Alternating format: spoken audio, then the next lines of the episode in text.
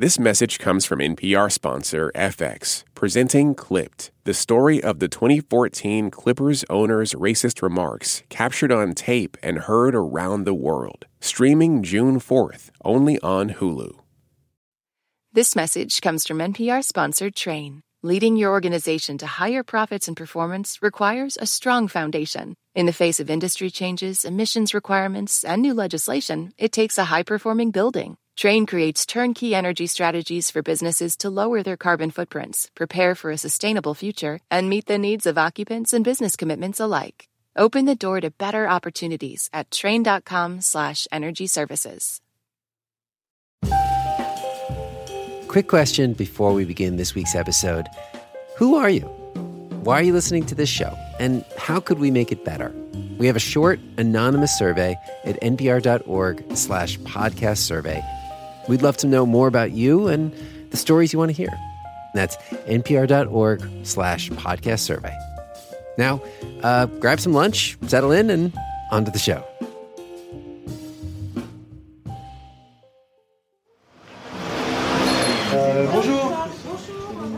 You're listening to Rough Translation from NPR.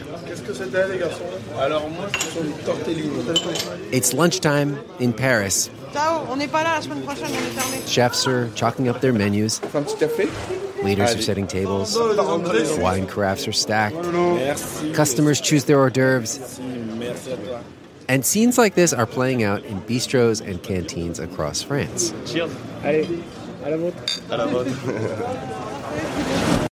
Meanwhile, in her office at the University of Strasbourg, an English teacher named Caitlin Plachy furtively pokes her head into the hallway, looks both ways. Seeing no one, she carefully clicks the door closed, returns to her desk, and in the glow of her computer screen, she pulls out a salad and records this voice memo. Hi, Rough Translation team. My name is Caitlin.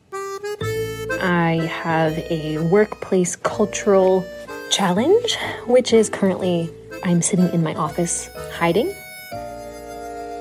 because it's lunchtime. At lunchtime in France, um, people generally take an hour and a half or two hours and eat and try not to talk about work. But I come from the US and I love a productive lunch. There's even a law in France that forbids workers from eating at their desk. And that is my workplace cultural challenge. Thanks so much. Wait, what'd she say? It's forbidden. There's a law Le code de travail. against eating lunch at your desk. Can you read this sentence for me? Il est interdit de laisser les travailleurs prendre leur repas dans les locaux affectés. We were so struck by this idea that we sent our reporter, Katz Laszlo, to various bistros in Paris with a copy of the French labor code. Did you know that that was a law? Euh, non. Yeah, it's really needed. What do you mean by it's really needed? uh, I love to eat.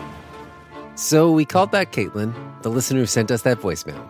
Well, I hope you realize that I realize this is the pettiest thing that I could write you about. My lunch break is too long and too relaxing. She told us she's been living in France since she graduated seven years ago. She's engaged to be married this summer to a French guy, so she's here in France for the long haul. And she doesn't want to have to feel like a criminal every time she checks off her to do list at lunch. Caitlin says she has been a rebel against the French lunch break since her first job in France. Oh, yeah. I had an internship in an NGO, and so it was mandated that we take our lunch break. But take your lunch break literally meant like go outside. And sometimes the weather was terrible. And in the first week, I didn't have any friends. And so I would eat my lunch quickly and then like make laps around the neighborhood. Like, what are you supposed to do? Aw. You can't come back to your desk. And what would be actually the punishment for coming back to your desk? it was just really looked down on. My boss at the time did explain to me, uh, I think you're not appreciating the full length of time that you should be taking for lunch. It's like the opposite of a conversation with a boss you might expect, right? Indeed, it was. To lunch longer. Right. This is Rough Translation. I'm Gregory Warner. As you know, we love getting your voicemails and your emails. They inform our stories, though I don't think we've ever gotten such a clear cry for help and an opportunity really to, I don't know, use the tools of journalism to solve, or if not solve, then soothe someone's workplace cultural challenge. And so we decided to find out the logic behind this strange law and maybe convince one American to leave work at work. If you succeed, whereas all of the French people in my life have not succeeded, this would be impressive. Okay, we have it on record. Here we go. Can you finish your lunch before you finish this episode? Well, it kind of depends on where you live. It's No Lunch at Work from Rough Translation, back after this break.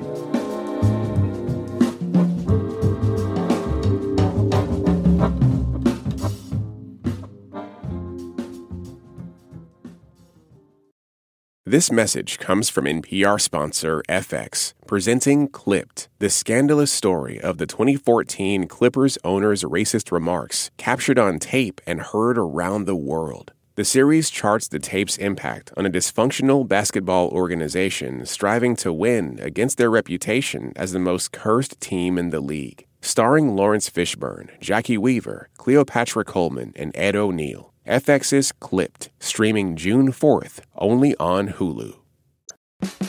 On this week's Wild Card, we talk with Issa Rae about those moments where our lives could have gone another direction. Definitely wasn't supposed to be with that guy at all. At all. But I still think about it. I'm Rachel Martin. Issa Rae tells us how to make peace with the path not taken. That's on the Wild Card podcast from NPR, the game where cards control the conversation. We're back with Rough Translation. I'm Gregory Warner. Caitlin, our American listener in France, was quick to point out that she does not have a problem with long lunch breaks on occasion. I can appreciate spending time in a specific way and saying, okay, for two hours, we're putting it all aside. We're not looking at our phones. We're not talking about work. And that's good. But I just don't want someone to dictate that I have to do that every day. Wouldn't it be enough for the government to protect our time to tell employers they have to give us a break for lunch instead of also mandating where the employees have to eat it? But are you surprised that this is written down in the law? No, I, I knew it. So when our reporter Katz Laszlo interviewed lunchgoers at two bistros, almost no one was surprised that the country would have such a law. They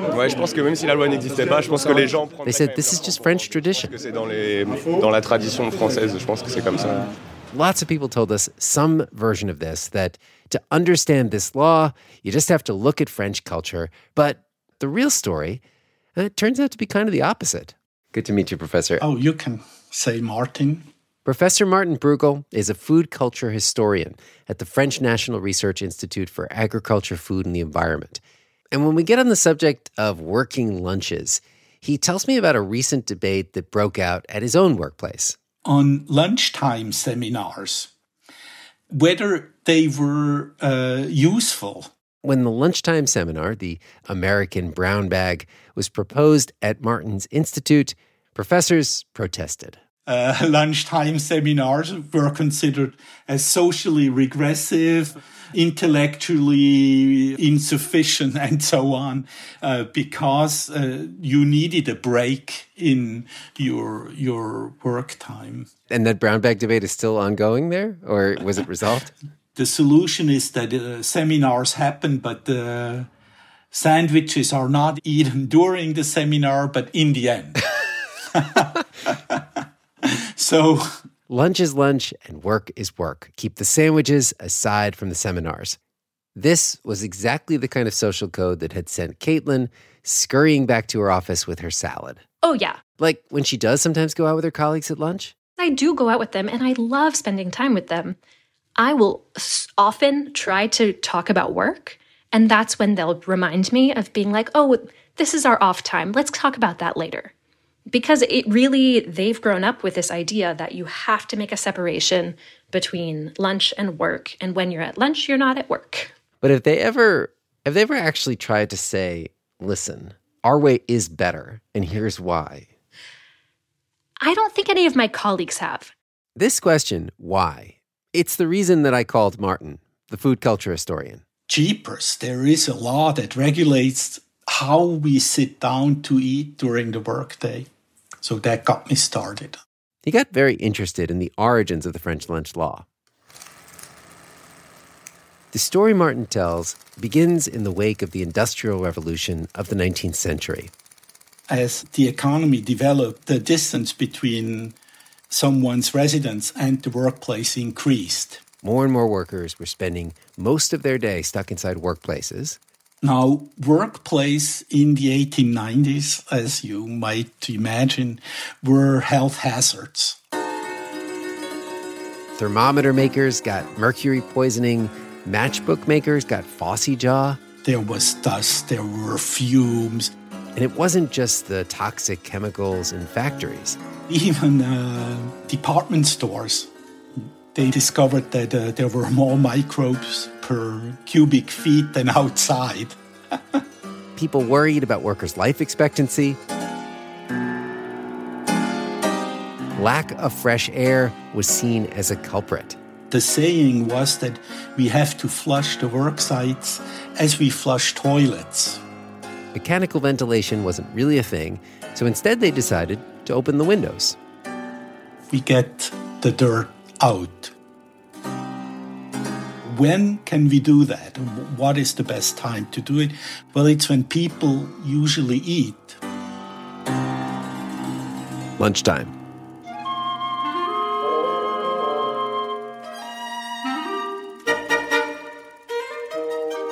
And so legislators passed a new decree. Article 8 said that work sites had to be ventilated during eating breaks. Shut down the machines. And Article 9 said work sites had to be evacuated during eating breaks. Get the people outside and open the windows to let the air in. That was the big public health insight of 1894. And man, was it controversial. So people would spill over into the street, which became a problem in itself. Which led to other problems. Crowded streets, uh, littered parks, uh, harassment of women in the streets. The first women's strike, actually, by the seamstresses was about the right to eat in their workplace. A female labor inspector commented in her yearly report for 1901 the enforcement of this law, quote, appears tyrannical to the women and girls who, living far from their workplace, have taken up the habit of bringing in their already prepared lunch. They wanted to go back because they thought that eating in the street was not seemly and eating in restaurants was too expensive for them. What was the argument on the other side? Was there some very determined immunologist? Was there a Tony Fauci of the of France who was like a czar of the hygiene or something? no. It had much to do with the political structure in France. You know, it's very centralized. It also happens that there was a heavy deputation of doctors in the National Assembly. Doctors armed with legislative power in an assembly that was, just let's point out, all men. The seamstresses would protest for 10 years before they'd get some exception to the law. But meanwhile, restaurants and workers started to adjust, and people's food habits started to change. The moments in the day when the French eat are extremely codified I mean, you have breakfast between 7 and 8.30, lunch between noon and 1.32. That you can observe throughout the 20th century. But did the law, you feel, solidify that? I think it does, yeah. One of the aspects that has been neglected in the research on eating times in French history is the impact of the law. I've definitely had this conversation with my fiance because at home we have to decide how we eat when we eat. Again, our listener, Caitlin. And my eating snacks at random times was not conducive to his idea of set meal times. And so he's definitely tried to convince me that this the, this is the better way to go. It hasn't worked yet. it hasn't worked? No. So what is he what what if any arguments has he made? Well, the whole idea that you eat better if you're not snacking. You appreciate the food. Food is meant to be shared with conviviality and you have to sit down and enjoy it. I hear that, I just don't buy it. Notice the arguments that Caitlin's fiance does not make. He doesn't say that the reason French adopted this approach is because mechanical ventilation hadn't been invented yet and they needed to protect worker hygiene. He doesn't make an argument about work at all. His argument is about food and the values around eating it. Martin says this is the great misunderstanding of most French people today to think that the French lunch break was invented to protect the lunch. I mean, the reason why uh, eating was regulated had nothing to do with the actual content of the plate or so, and everything with the environment in which the meal was taken. So maybe the way to help Caitlin with her workplace cultural challenge was to make a case for the French lunch break that she had not heard before. Not about the importance of food and not about the nature of being French, but hard, cold research about why a lunch break outside the job is better for work. The only question was would Caitlin buy it? I came into this totally prepared to defend my American productivity, and I think my argument is crumbling. Rough translation makes the case after this break. Every weekday, NPR's best political reporters come to you on the NPR Politics Podcast to explain the big news coming out of Washington, the campaign trail, and beyond. We don't just want to tell you what happened, we tell you why it matters. Join the NPR Politics Podcast every single afternoon to understand the world through political eyes. Big news stories don't always break on your schedule. But with the NPR app, news, culture, and podcasts are ready when you want them in your pocket. Download the NPR app today. Numbers that explain the economy. We love them at The Indicator from Planet Money. And on Fridays, we discuss indicators in the news, like job numbers, spending, the cost of food, sometimes all three. So, my indicator is about why you might need to bring home more bacon to afford your eggs. I'll be here all week. Wrap up your week and listen to The Indicator podcast from NPR.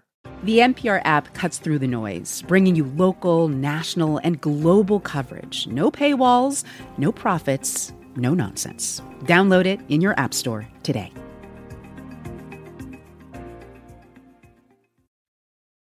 From the campaigns to the conventions, from now through Election Day and beyond, the NPR Politics Podcast has you covered. As Joe Biden and Donald Trump square off again, we bring you the latest news from the trail and dive deep into each candidate's goals for a second term. Listen to the NPR Politics Podcast every weekday.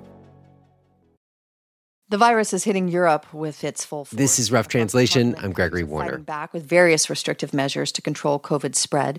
NPR's Eleanor Beardsley has more. In February of 2021, deaths from COVID 19 in France were on the rise. President Emmanuel Macron is said to be conflicted as he huddles with scientific advisors. He knows the government had closed restaurants. It was telling workers to stay at home. Toujours sous la menace d'un troisième confinement face aux nouveaux variants, différents scénarios sont toujours And so, perhaps it was inevitable that the lunch break law, born in one public health crisis, was suspended in another.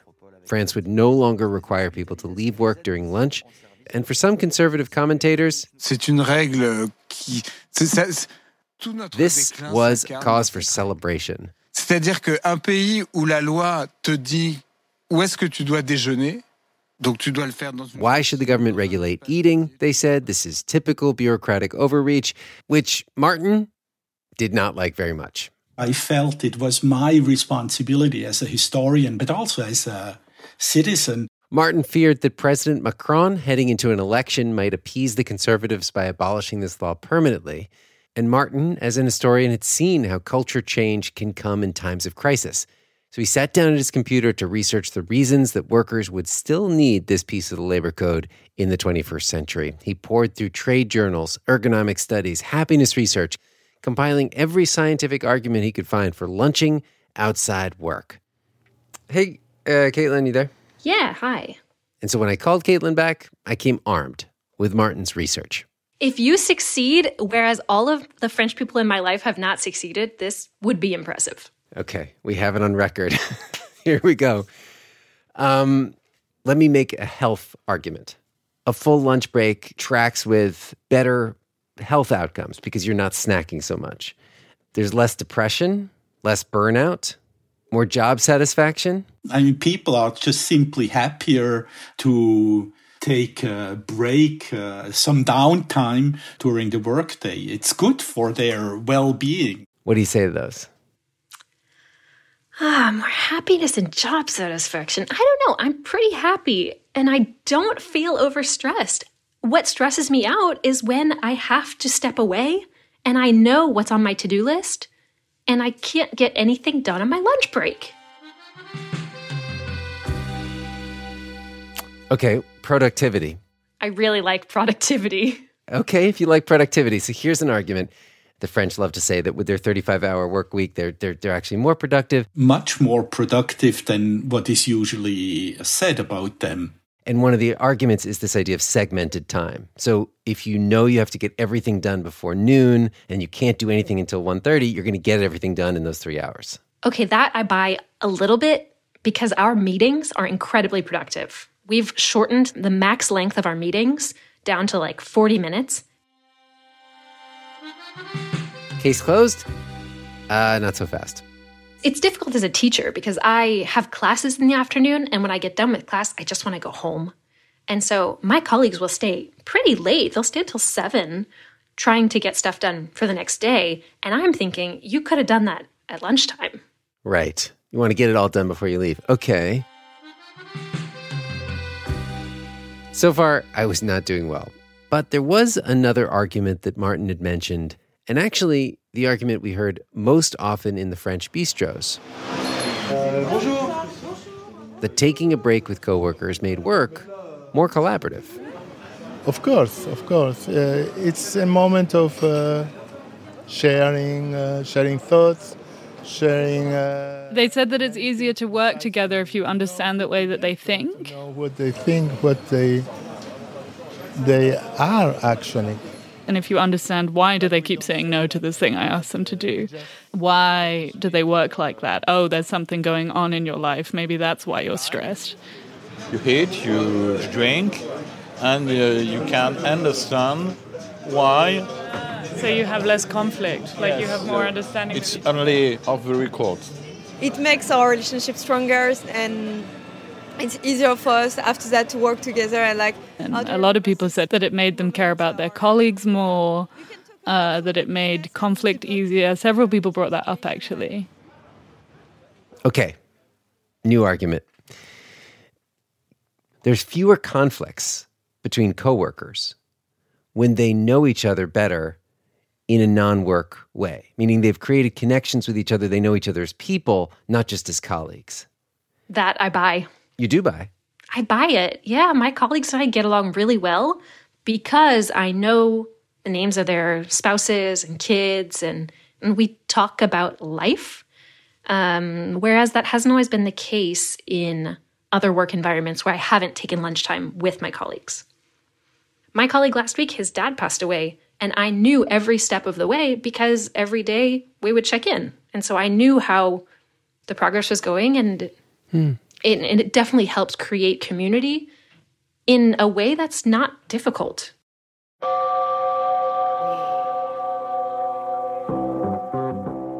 In every good film noir, there is that moment when the private eye realizes his client has been concealing some key fact that will crack the case.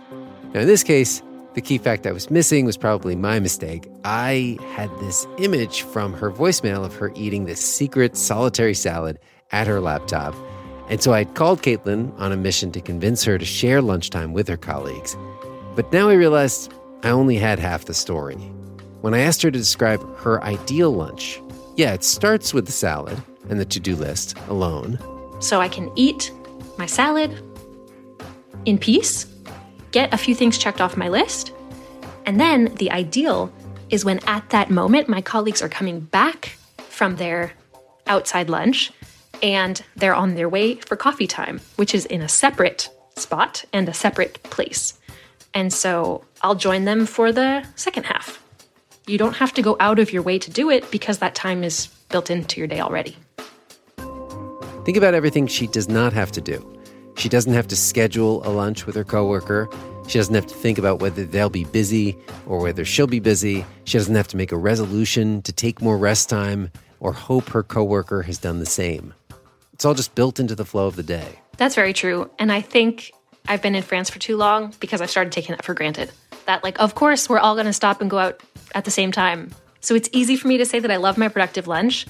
But I think if I were to go back to a US work environment, I would be shocked and frustrated that we don't have that collective moment. Really?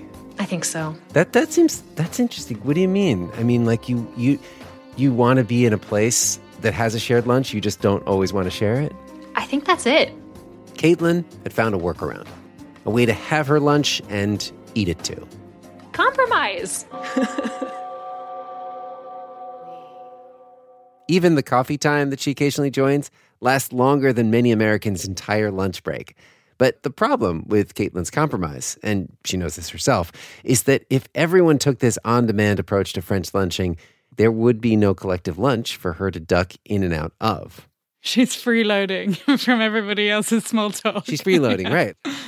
I was talking about this with Katz Laszlo, who we sent to the French bistro. None of my arguments, I told her, had seemed to change Caitlin's ways.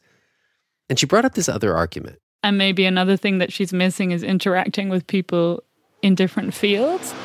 Uh, bonjour. Yeah, there's like a famous actor here Right now, I just finished a period film. who chats with a guy who's on his pension and is really from a whole different working class. C'est quoi le programme euh, And they know each other and they talk about their day and they know what's going on in each other's lives. C'est quoi votre relation? There was another two people who I like walked up and assumed they were mother and son or something, and they were complete strangers who just wound up at the same table and were like, "Yeah, we're just having lunch together." Ah, juste euh, voisin de table. Je lui ai demandé de m'asseoir à côté parce qu'il n'y avait plus de table. And I think there's also like a sense of community in that, and a sense of opening your mind because you're talking to people. Non, je connais pas monsieur, il a été gentil. Il m'a dit oui. Voilà. And I think maybe that's something you would miss if you didn't go out. That is, uh, to me, the, the ideal lunch where things happen. Martin also makes this case for the value of random encounters on a lunch break. And the funny thing about this argument is that it's not really about making you happier or making you more productive or about greasing the relationship wheels with your coworkers. Martin says that there's just a value to lots of people collectively sharing space at the same time and talking about whatever. With unplanned conversations and unexpected rendezvous that might, just might, spark your next big idea or change your life.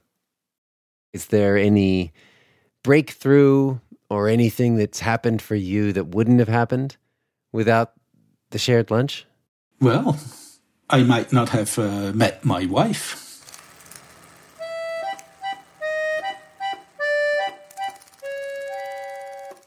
What is the story of how you met your wife, if you don't mind telling it? His love story How do you say marionette? Starts with a student of puppets.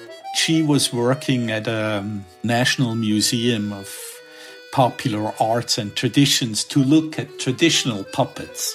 She catches the eye of a food culture researcher. And I happened to go through there looking at popular food habits. And I saw her. I approached. But Martin does not want to be so bold as to just ask her out on a date. Enter Petit à petit, uh, shared lunch. we took lunch together. The social cost is lowered. He doesn't have to ask her out. He can just join her and her friends. And so that's how we got to know each other. You're saying the custom of the shared lunch gave you the courage to ask her out on a date. And the possibility also. See, there's a lot going on in meals. From lunch, you can go to dinner and to the movies, and uh, the rest is history.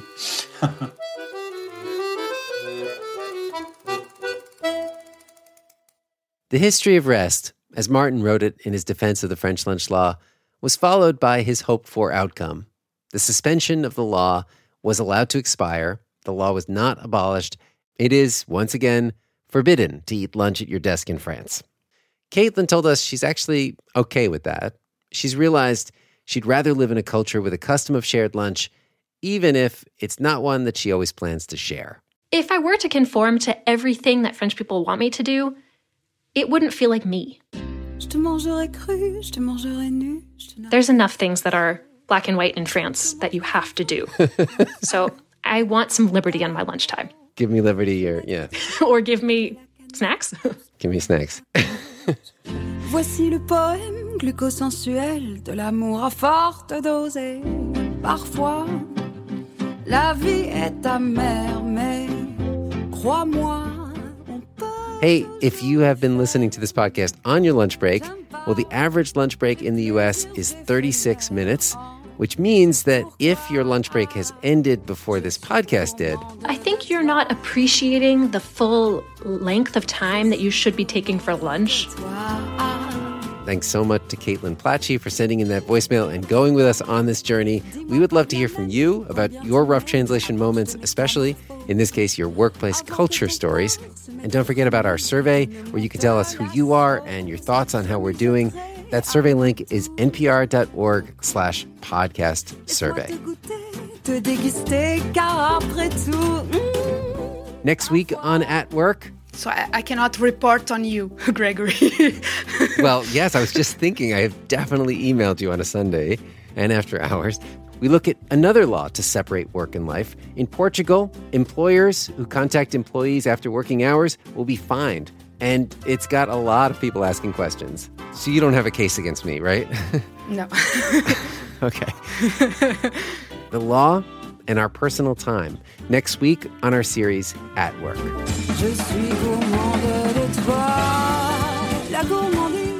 This episode was produced by Adelina Lancianese with help from Pablo Arguelles, co reported by Katz Laszlo, edited by Luis Trelles. The Rough Translation team includes Justine Yan and Tessa Paoli. Emily Bogle is our visuals editor. Our supervising producer is Liana Simstrom. Our supervising senior producer is Bruce Auster. Thanks for the editorial insights from Eleanor Beardsley, Robert Krulwich, and Sana Krasikov. The French news tape you heard in this episode is from Radio France and Radio Monte Carlo. John Ellis composed our theme music. Additional music by First Com Music and Audio Network. Mastering by Josh Newell. Fact checking by Greta Pittenger. NPR Senior Vice President for Programming is Anya Grundmann. I'm Gregory Warner, back next week with more At Work on Rough Translation.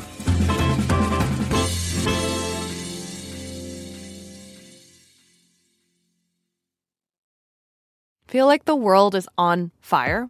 Shortwave is your antidote. We find joy and beauty in the science of the planet we live on. How people are taking action in the face of climate change, the many weird and wonderful ways animals have adapted to a changing world in the past and present, and how technology is pushing us forward. Listen now to the Shortwave Podcast from NPR. The Bullseye Podcast is, according to one journalist, the quote, kind of show people listen to in a more perfect world. So make your world more perfect. Every week, Bullseye puts the pop in culture, interviewing brilliant authors, musicians, actors, and novelists to keep you on your pop culture target. Listen to the Bullseye podcast, only from NPR and Maximum Fun. You care about what's happening in the world. Let State of the World from NPR keep you informed. Each day, we transport you to a different point on the globe and introduce you to the people living world events. We don't just tell you world news, we take you there. And you can make this journey while you're doing the dishes or driving your car. State of the World podcast from NPR. Vital international stories every day.